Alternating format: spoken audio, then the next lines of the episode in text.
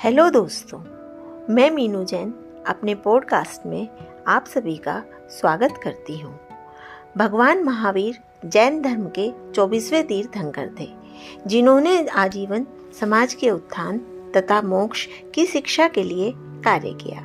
पूर्व समय में जातक कहानी का प्रचलन था। अतः जातक कहानियों के माध्यम से नैतिक शिक्षा का भी समाज में प्रचार प्रसार किया।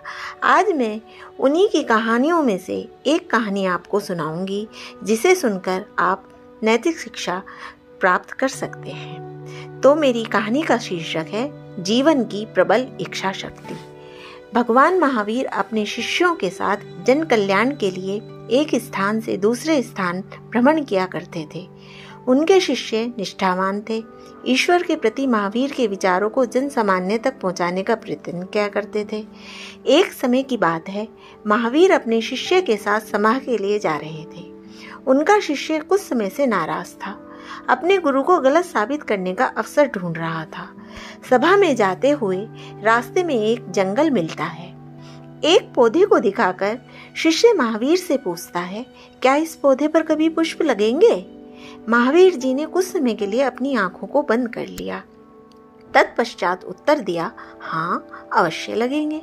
शिष्य ने उस पौधे को उखाड़कर फेंक दिया। ज़ोर ज़ोर से हंसकर कहने लगा, आपको इतना भी नहीं मालूम? अब मैंने पौधे को उखाड़ कर फेंक दिया तो इसमें फूल कैसे लगेंगे? महावीर जी ने शिष्य को कुछ नहीं कहा। दोनों वहाँ से सभा के लिए आगे बढ़ गए। बरसात का मौसम था। मार्ग यात्रा करने लायक नहीं थे। महावीर और उनके शिष्य सभा स्थल पर ही लगभग एक सप्ताह तक रुक गए। लौटने का मार्ग वही था, जिससे वह गए थे। महावीर अपने शिष्य के साथ उस स्थल पर पहुँचे, जहाँ शिष्य ने उनसे प्रश्न किया था। शिष्य ने उस पौधे को देखा, जिसे उखाड़कर फेंक दिया था। वह पौधा हरा भरा और फूलों से भरा हुआ था। शिष्य को आश्चर्य हुआ, इस पौधे को तो मैंने उखाड़ कर फेंक दिया था तो यह वापस कैसे लग गया और इस पर पुष्प कैसे आ गए?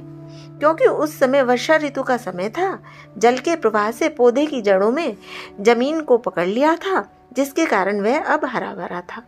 शिष्य के पूछने पर महावीर ने कहा, क्योंकि यह अभी जीना चाहता है। इसके भीतर जिजीवशा है। वह कठिन चुनौतियों में भी अपने को जीवित रखना जानता है। इस कारण वह तुम्हारे द्वारा उखाड़कर फेंकने पर भी पुनः जीवित खड़ा है। शिष्य ने अपने गुरु की महानता को जान लिया था। उसके मन में जितने प्रकार के विषाद थे, वह सब दूर हो गए थे। तो दोस्तों, इस कहानी से हमें शिक्षा मिलती है कि हमें अपने गुरु पर पूरा विश्वास करना चाहिए। कठिन चुनौतियों में भी स्वयं से हार नहीं मानना चाहिए। और जिसके भीतर जीने की इच्छा हो या कुछ प्राप्त करने की लालसा होती है, वह निश्चय ही विजय प्राप्त करता है।